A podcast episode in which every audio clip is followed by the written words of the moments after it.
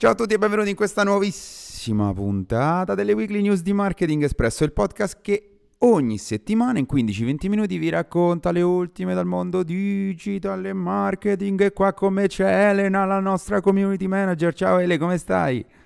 Ciao ragazzi, ciao ragazze, io tutto bene, tu come stai Ale? Tutto alla grande e tutto alla grande perché questa settimana è carica di notizie stra stra fighe e però prima di iniziare, Ele, io voglio fare un test con te, un test che è forse quasi un mezzo meme e voglio che anche voi che ci state ascoltando lo facciate con noi.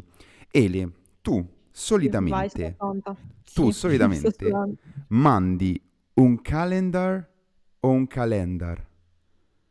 Un calendar. Ok, giusto, sì. perché la pronuncia okay. corretta sarebbe calendar. Tipo tu scarti un packaging o un packaging? Un packaging. Ok, ci sei, secondo me stai imparando, Dai. ci sei. ci sei perché in realtà la pronuncia corretta è packaging e qua viene quella difficile. Sei una social media manager o manager? Secondo me manager. Vabbè, tu, tu, perché, sì? tu, perché, hai fatto il linguistico dai, lo sai, però è dai. corretto, è, ma- è, manager. Raga, allora abbiamo fatto questo piccolo test, fateci sapere anche nei DM di Instagram come è andato, perché allora di base conoscere, nel nostro contesto, conoscere e pronunciare termini che siano insomma u- utilizzati quotidianamente come questi è un modo anche per farci percepire preparati, che padroneggiamo la tematica. Per sapere bene la pronuncia, Ele, tu hai fatto il linguistico, lo sai meglio di me, dobbiamo certo. parlare, dobbiamo praticare la lingua. E con l'occasione volevamo, proprio per, um, per, questa occasione, volevamo menzionarvi Cambly, volevamo parlarvi di Cambly, che ringraziamo perché è sponsor di questa puntata ed è una piattaforma di learning che in qualsiasi momento della giornata o dell'anno vi permette di fare quello che vi serve per pronunciare social media manager e non manager e per mandare un calendar e non un calendar, mettendovi in contatto con praticamente 25.000 insegnanti madrelingua uh, in giro per il mondo, con cui poi potete fare lezioni individuali in inglese online. È adatto a qualsiasi livello e per concludere, per concludere questo spazio gli abbiamo dedicato in questa puntata, notizia speciale per la nostra community hanno riservato un uno sconto del 50% sull'abbonamento annuale più 10 minuti di prova gratuita in cui voi potrete cercare di capire se si dice calendar o calendar con un insegnante. La prova è gratis, vi conviene farla, a prescindere, insomma, non, non c'è neanche bisogno di inserire i dati della vostra carta. Per usufruire dello sconto potete cliccare o sui link che vi lasciamo nella descrizione del podcast, della puntata, e usare il codice Marketing Espresso che vi mettiamo anche nella descrizione. Siamo pronti per partire con le notizie della sì, settimana. Sì, ma prima una verità, ragazzi, ho sudato freddo prima di fare questo testo, perché la verità è importante, dobbiamo dirlo. È, ver- è vero, è vero, è vero, si è preparata, però c'è da dire che eh, qualcuno sul calendar o sul calendar ogni tanto Poteva nella cadere. mia storia l'ho sentito che ci è caduto, eh. Eh, allora, che, che, di che notizie andremo a parlare? Parleremo di una notizia bomba che sicuramente avrete letto uh, sui social in questi giorni, che è una notizia riguardo Netflix. Andremo a parlare di Rolling Stone che uh, fa un piccolo grande passo a livello di proprio direzione editoriale e, e, c'entra molto con il nostro contesto, con il nostro mondo digital, di creator, social. Parleremo del nuovo aggiornamento di Mosseri, come abbiamo detto, e di Instagram, come abbiamo detto in un video. Ogni marketer si sveglia ogni giorno e sa che deve correre più veloce di, di Mosseri che pubblica un reel con un aggiornamento. Questa settimana ha vinto lui, ha pubblicato un nuovo aggiornamento sull'algoritmo di Instagram che andremo a vedere. Dopodiché andremo a parlare di una nuova funzione di Amazon molto interessante e di Disney che ha acquisito un primato. Partiamo con la prima notizia. Netflix per la prima volta in 10 anni ha perso utenti.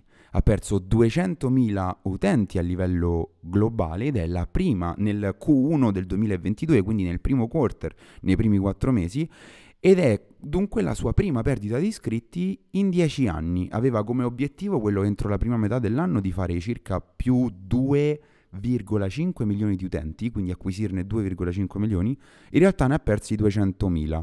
Possibili cause ele, su cui poi andremo a fare un, un po' di focus. Allora, la prima è il numero di competitor che è cresciuto. La seconda, secondo Netflix, è la situazione in Russia. Praticamente da inizio marzo Netflix ha interrotto il servizio perdendo di fatto 700.000 utenti sul territorio. Eh, il numero crescente di eh, persone che condividono dati di accesso. Questa è la terza, eh, è la terza causa che Netflix attribuisce a, questo, a questa perdita. Andiamo con ordine, le volevo fare un po' focus sulla prima e sulla terza perché secondo me sono importanti. La prima, il numero di competitor è cresciuto, sta cosa è verissima, ci sono un sacco di servizi streaming, la NFL ha creato il suo servizio di streaming, FIFA ha creato un, un, nuovo servizio di streaming che si chiama FIFA Plus, la CNN ci ha provato ma lo ha chiuso praticamente dopo un mese, c'è Disney Plus che cresce, che mi dici su questo aspetto? Che sicuramente è vero, tutti i competitor che hai citato possono essere in qualche modo un ostacolo per Netflix perché i consumatori hanno a disposizione sempre più serie TV da guardare o comunque contenuti esclusivi, mm-hmm. e potrebbe però anche essere in qualche modo la forza di Netflix, perché ad oggi ha soprattutto per la Gen Z dei contenuti sulla piattaforma che sono davvero esclusivi e che possono attirare più di altri. È un po' quello che ha fatto anche Disney Plus di, di recente, condividendo proprio sulla piattaforma dei, delle serie TV che non, non sono presenti su, su altre piattaforme. È un ostacolo, ma credo possa mm, essere anche un vantaggio proprio per l'esclusività che, che, può dare Netflix rispetto ad altre piattaforme. Esatto, sicuramente i mezzi che ha Netflix sono grandi e secondo me questa può essere, può essere un'opportunità per Netflix di andare un po' a rinnovare e rafforzare magari un suo potenziale posizionamento. Eh, potrebbe in realtà quello che poi vorrebbe fare e anche un po' i rumor che ci sono in questi giorni è quello che possa in qualche modo entro la fine dell'anno andare a portare un servizio che preveda delle pubblicità. Allora, non ci sentiamo di darvi come confermata questa notizia, però eh, il fatto questa qua del, della, mm, del, un nuovo tipo di sottoscrizione che preveda delle pubblicità, quindi più economica, però se lo facesse sarebbe sicuramente un modo per dare per raggiungere un nuovo tipo di target che è quello che ad oggi non si può permettere il mensile veramente molto alto di Netflix, andando quindi a prendere una nuova fetta di utenti. Il secondo, il secondo aspetto su cui potevamo far luce è il numero crescente di utenti che condivide i dati di accesso. Qui secondo me anche uno, ci potrebbe essere una nuova opportunità per Netflix. Ti ricordi Ele quando Burger King, ne avevamo parlato qualche settimana fa in qualche puntata del podcast, e Burger King aveva creato un, un sito di stock per far scaricare immagini dei suoi prodotti. Dice tanto vale voi le utilizzate per promuovere i vostri prodotti, utilizzate le foto di Burger King, io non lo posso, non lo posso fermare questo fenomeno, tanto vale che le foto te le fornisco io in alta qualità. Qui diciamo sì. che c'è questo problema degli utenti che condividono l'accesso, la cosa che potrebbe fare Netflix piuttosto è cercare di trovare, ora non ho in mente qualcosa, ma cercare di trovare una soluzione per appunto uh, far sì che in realtà questo diventi un punto di forza della piattaforma. Che dici? Facciamo un abbonamento familiare, consigliamo a Netflix di fare questa cosa perché è impensabile che l'abbonamento di Netflix non si condivida più, realtà, o meglio. In realtà, in realtà l'abbonamento familiare c'è ma... però chiaramente costa un sacco. certo. Anche in questo caso, secondo me, potrebbe mh, essere utile. Adesso io non, non sono Netflix, non, non, so bene come, però dovrebbe, si, dovrebbe, si, dovrebbe trovare un, una modalità per far sì che possa diventare anche in questo caso un vantaggio. Cioè, è una cosa che bisogna secondare perché fa parte proprio dell'abbonamento di Netflix, la possibilità di condividerlo con qualcuno. Esatto, esatto, esatto. Quindi esatto, proprio andare a cercare di trasformare questa, questa, questo problema in un'opportunità. Vedremo insomma anche nei prossimi mesi, anche se si confermerà questa, questa notizia del fatto che ci sarà magari un abbonamento più economico ma con delle pubblicità.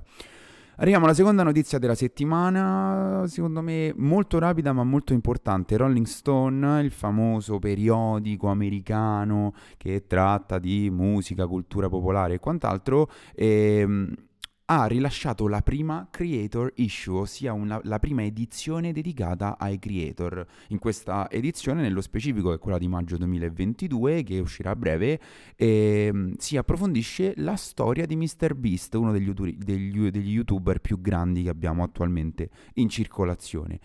Allora, è molto interessante perché comunque Rolling Stone, eh, trattando proprio di eh, musica, politica, cultura popolare, sempre, è sempre andato a trattare tematiche rilevanti in quel periodo storico. È nato, se non erro, negli anni 60, per cui sta- ha, proprio andato, ha proprio avuto lo scopo di trattare tematiche rilevanti in un determinato periodo storico. Per gli artisti in generale finire su Rolling Stone era tipo wow, sono finito su Rolling Stone, cioè è proprio una rivista di portata globale. Ed è interessante perché in realtà Rolling Stone, che un po' riflette la nostra società, forse un po' più quella americana, ma di riflesso arriva anche un po' qui a noi, soprattutto grazie a internet, è importante perché se inizi a trattare di creator vuol dire che proprio i creator stanno avendo uh, un peso specifico importante nella nostra società. Tra l'altro non è la prima iniziativa dedicata ai creator che Rolling Stones fa perché a breve dovrebbe esserci un evento in live con Meta a Los Angeles dedicato ai creator e poco fa aveva chiuso una partnership proprio con Twitch. Per cui, che dici Ele? Penso che ci troviamo un po' in un contesto mediatico in cui si cerca di dare sempre più rilevanza alla creazione dei contenuti e a chi crea il contenuto.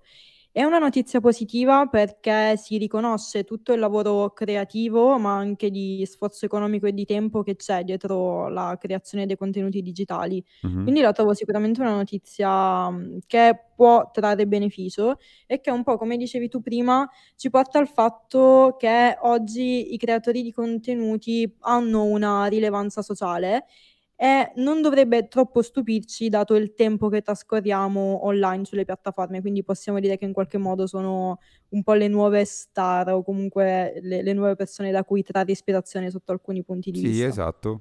Esatto, sono molto d'accordo sul fatto che possono essere figure insomma influenti anche, anche al pari magari di quelle che qualche anno fa erano le pop star o le rock star. Sì. E arriviamo alla terza notizia della settimana che dovrebbe essere sempre focalizzata sui creator, ma sinceramente ragazzi e ragazze, amici sportivi e non ho qualche dubbio. Instagram ha annunciato un cambio di algoritmo categorizzerà i contenuti sul feed sulla base di un concetto definito da Mosseri come originalità, cioè sulla base di quanto determinati contenuti siano originali piuttosto che ripostati. Cioè, che cosa significa? Proprio nella, nel suo reel, nel suo reel mm, che ha ha pubblicato mercoledì ha detto che i contenuti verranno, verranno prioritizzati contenuti created from scratch, per cui proprio da zero, piuttosto che rispetto ai contenuti repostati. Questo perché, allora, secondo quanto dichiarato anche dalla piattaforma TechCrunch e anche da Mosseri stesso, eh, lo fatto, lo, Instagram lo sta facendo per assicurarsi di dare maggior credito ai creator che si impegnano nell'essere originali sulla piattaforma. Come fa a capire se un contenuto è originale o meno Instagram? Mosseri ha detto che l'app non può saperlo con precisione, ma utilizzerà dei classifier per predire quanto effettivamente un contenuto sarà originale. Allora, questo annuncio fa parte di, una, di, un triplo annuncio in realtà che riguarda il fatto che ci sarà la possibilità, che riguardano tutti i creator di per sé, ossia la possibilità di vedere i tag enfatizzati e la possibilità per tutti gli account di taggare i prodotti, però ci sono diverse questioni che, che, non mi quadrano in questo aggiornamento, nel senso che la prima, uh, in questo modo Instagram sta andando in una direzione praticamente differente rispetto a TikTok. TikTok è una piattaforma in cui ci sono stitch, duetti e in realtà quello che la piattaforma vuole è far sì che i contenuti creino, con, creino eh, scusate, che i creator creino contenuti dalla piattaforma e quindi sfruttando i contenuti che già funzionano. Semplicemente il duetto permette di eh, proprio creare contenuti eh, sulla base di altri contenuti. Dopo ti dico qual è l'altra cosa che non mi quadra, Ele, voglio sapere Vai. la tua su questa? Allora, intanto ti dico che appena ho letto la notizia e ho letto originalità, la mia parte filosofica ha iniziato a spaziare su quanto fosse bello il concetto di originalità e in realtà in questo caso significa semplicemente nuovo, quindi sono rimasta un po' delusa da, da questa cosa, sì, esatto. perché originale significa nuovo in questo caso. E, ehm, che dire? Allora, ci sono degli aspetti che non tornano completamente, ma come condividevamo prima, Instagram ultimamente sta facendo degli aggiornamenti che lasciano spazio a pensieri e a volte anche a delle contraddizioni che possono nascere. Uno degli aspetti cruciali del digitale è proprio la cultura del remix, quindi il fatto di prendere un contenuto e in qualche modo reinventarlo, che è però anche un concetto alla base dell'originalità. Ecco perché la mia mente era andata in giro a mm. pensare cose nuove, perché l'originalità in realtà è, è sempre la creazione di qualcos'altro, cioè c'è qualcosa di nuovo, anzi no, c'è qualcosa di, di già esistente mm-hmm. e l'originalità è nel reinventarlo, ricrearlo. È un po' quello che succede con i meme, che per quanto a volte sono un po' ridicolizzati e poco capiti, hanno a che fare con il pensiero della società, cioè riescono in maniera cra- chiara a esprimere delle dinamiche sociali in maniera molto più efficiente e veloce di quanto, di quanto non lo facciano altri esatto. contenuti. In questo caso un po' si va contro quella che è tutta la cultura del digitale, quindi sicuramente cultura del remix meme e come dicevi tu anche per i contenuti real time potrebbe essere un problema non indifferente. Esatto, esatto, proprio su questi erano gli altri due aspetti che non mi quadravano, il meme sta diventando o forse lo è già diventata diventato una dinamica quasi sociale all'interno delle piattaforme social, cioè la creazione, il meme è proprio un, un, un, semplificare senza banalizzare un messaggio in modo tale che possa essere eh, in qualche modo empatizzante con la persona che lo legge. Questo democratizza tantissimo la possibilità magari anche di comprendere messaggi complessi, no? E è una dinamica che sta prendendo tanto piede. In questo modo, chiaramente, meme, il meme, proprio per definizione, è un, contenuto che viene ricondiviso, remixato e adattato ai diversi contesti, ai diversi community sulla, sulle piattaforme. In questo modo, Instagram ti dice: se tu vai a tendenzialmente, mi, mi immagino, se vai a fare un meme che hanno già ripostato in tanti, quel meme avrà una copertura minore. Eh, ma tu qua stai andando ve- contro una dinamica che in realtà si sta creando da sola, quindi Dici ok, lo faccio per i creator, ma poi è effettivamente così? Punto di domanda. Altra questione per noi marketer è la questione del real time. Il real time si basa su il prendere un evento rilevante in quel momento a livello sociale e poi, eh, tra virgolette, riadattarlo al proprio contesto. Per esempio è, è successo con gli Oscar, è successo con Sanremo, noi abbiamo creato dei post che andassero a riprendere magari dei momenti dello spettacolo, dei momenti dello show, oppure magari andassero a riprendere delle foto dello show che chiaramente erano già state ricondivise da altre pagine perché altrimenti non sarebbe real time, altrimenti non sarebbe stato un trend. E però in realtà noi dopo abbiamo aggiunto il nostro valore dando una visione in ottica di marketing di quello che era successo. E, e se in real time si basa su eventi condivisi, tutte le persone parlano di quel topic e quindi poi dopo in realtà tu vai a fare un contenuto real time e si abbassa la copertura, mm, è veramente un, un, un, aggiornamento basato sui creator, proprio per i creator, come dice Mosseri. Di questo vi chiediamo magari di darci un feedback sui DM di Instagram perché è una, una, un aggiornamento interessante e insomma si potrebbe creare uno scambio di opinioni molto interessante. Ci sarà sicuramente Elena a rispondere, super felice. Vi aspettiamo, apriamoci al confronto davvero, esatto, perché non esatto, sappiamo esatto. cosa pensare. Esatto, esatto, siamo proprio curiosi di sapere cosa ne pensate perché è un cambiamento, potrebbe essere un cambiamento molto importante. Arriviamo alla penultima notizia della settimana, Amazon lancia il tasto, anzi lancia di base il servizio Buy with Prime, un servizio che permetterà a siti terzi di usufruire, a, scusate, a persone che acquistano su siti terzi di usufruire dei benefit di Prime. A livello pratico cosa significa? Tu utente finisci su un sito, un e-commerce magari e vuoi acquistare un prodotto, se quell'e-commerce è entrato a far parte del programma insieme ad Amazon, quindi ha, avuto, ha preso un accordo con Amazon, tu accanto durante il checkout, accanto al paga con Google Pay, paga con PayPal, paga con carta, troverai paga compra con Prime, che non è paga con Prime che alcuni siti già hanno, Sign- quando tu compri con Prime significa che stai usufruendo di tutti i servizi Prime, di tutti i benefit che Prime dà, ossia la spedizione gratuita, eh, la certezza che quel pacco ti arrivi, insomma... E questo significa che quel prodotto verrà comprato sul sito di terzi, ma la spedizione e il pagamento saranno gestiti in toto da Amazon. È secondo me enorme come cosa perché Amazon si decentralizza e, e ti dice non, per, per far sì che tu entri in contatto, anzi, tu utente Prime che utilizzi uh, Prime non devi solo per forza entrare su Amazon per acquistare, que- puoi a- andare ad acquistare anche su siti terzi che sono miei partner. Questo significa che anche, anche, ad Amazon non c'è proprio questa grande necessità di avere tutto sulla propria piattaforma perché chiaramente è la parte, è il suo core business, ma eh, se magari un prodotto non, non, non, è disponibile sulla piattaforma, magari è disponibile su un sito di terzi, tu sei, stai comunque passando per Prime. Che mi dici? La commento con una massima del mondo del marketing, è una strategia win-win, nel senso esatto. che vincono tutti. Perché win-win secondo te?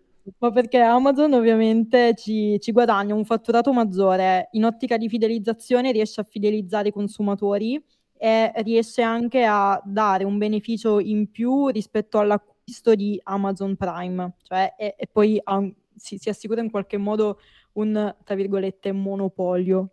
Dall'altra parte, se, se, posso dirlo, i consumatori sono sempre più abituati ad avere standard qualitativi a cui Amazon ci ha abituati, cioè siamo abituati ad avere delle spedizioni veloci, efficienti, eh, che abbiano comunque un contatto durante, con il consumatore durante tutto il processo di spedizione e sono a volte standard qualitativi che non possono essere replicati con facilità da, da altri siti ovviamente perché non, non, sono Amazon, non hanno la stessa grandezza di, di Amazon. Esatto. In questo caso, quindi un po' i consumatori win-win perché i consumatori possono godere magari dei vantaggi di, di Prime e anche tutta, de, de, di tutte le comodità che le, le spedizioni mettono uh, in, in, commercio in qualche mm-hmm. modo e dall'altra parte come dicevamo prima Amazon riesce un po' anche a posizionarsi nella mente dei consumatori come colui che riesce a trarre a dare anzi delle spedizioni mh, soddisfacenti anzi le migliori probabilmente sul mercato Esatto, esatto, esatto. La funzione per ora è disponibile solo in America, ma è... Amazon chiaramente sta pianificando di allargare un po', eh, anzi sarà disponibile a breve solo in America, ma sta chiaramente pianificando di allargarsi anche a UK e Europa. Arriviamo all'ultima notizia della settimana e non, personalmente non mi sorprende, ma secondo il Top Brand Intimacy Ranking del 2022, thanks Cambly for the pronunciation, Disney è il brand con cui sentiamo un maggiore legame intimo ed emotivo, è il brand con cui ci sentiamo più in intimità. Al secondo e al terzo posto ci sono rispettivamente Tesla e Apple Netflix è all'ottavo, mi ha sorpreso al decimo posto Android. Ti spiego un attimo al volo, Ele, come uh, definiscono questa metodo, come definiscono l'intimità con il brand tramite una metodologia basata sull'intelligenza artificiale che analizza un sacco di aspetti. Abbiamo il link in cui c'è tutta una pagina in cui spiega la metodologia, se siete interessati ve la mandiamo in DM, scriveteci su Instagram. In poche parole, questa intelligenza artificiale, questa metodologia, anche un, po', un po tramite a come il brand scrive e come l'utente scrive su internet, ma non solo, capisce come l'utente si relaziona al brand e quindi determina il grado di intimità. Ti sorprende? Bello. No, non mi sorprende che Disney sia al primo posto perché è lo stesso principio per cui esiste il nostalgia marketing, quindi sono un po' brand che ci accompagnano fin dall'infanzia e nel quale ci sentiamo protetti, cioè la nostra infanzia è anche legata ai cartoni della Disney in generale ai suoi prodotti. A te invece sorprende? No, per niente, io ho un amore proprio spassionato per Disney in tutti i suoi in tutti i suoi ambiti, dal cartone animato al motion uh, movie e, insomma, e quant'altro. Grazie Ele per essere stata qui con noi, grazie a voi ragazzi per essere stati qui con noi. Grazie a te Ale e ci sentiamo con gli altri, ci sentiamo in DM, fateci assolutamente sapere cosa ne pensate dell'aggiornamento di Instagram. Vi prego sì, vi prego sì, sentiamoci perché sono proprio curioso di sapere la vostra opinione. E noi invece ci sentiamo settimana prossima. Buon martedì! Ciao!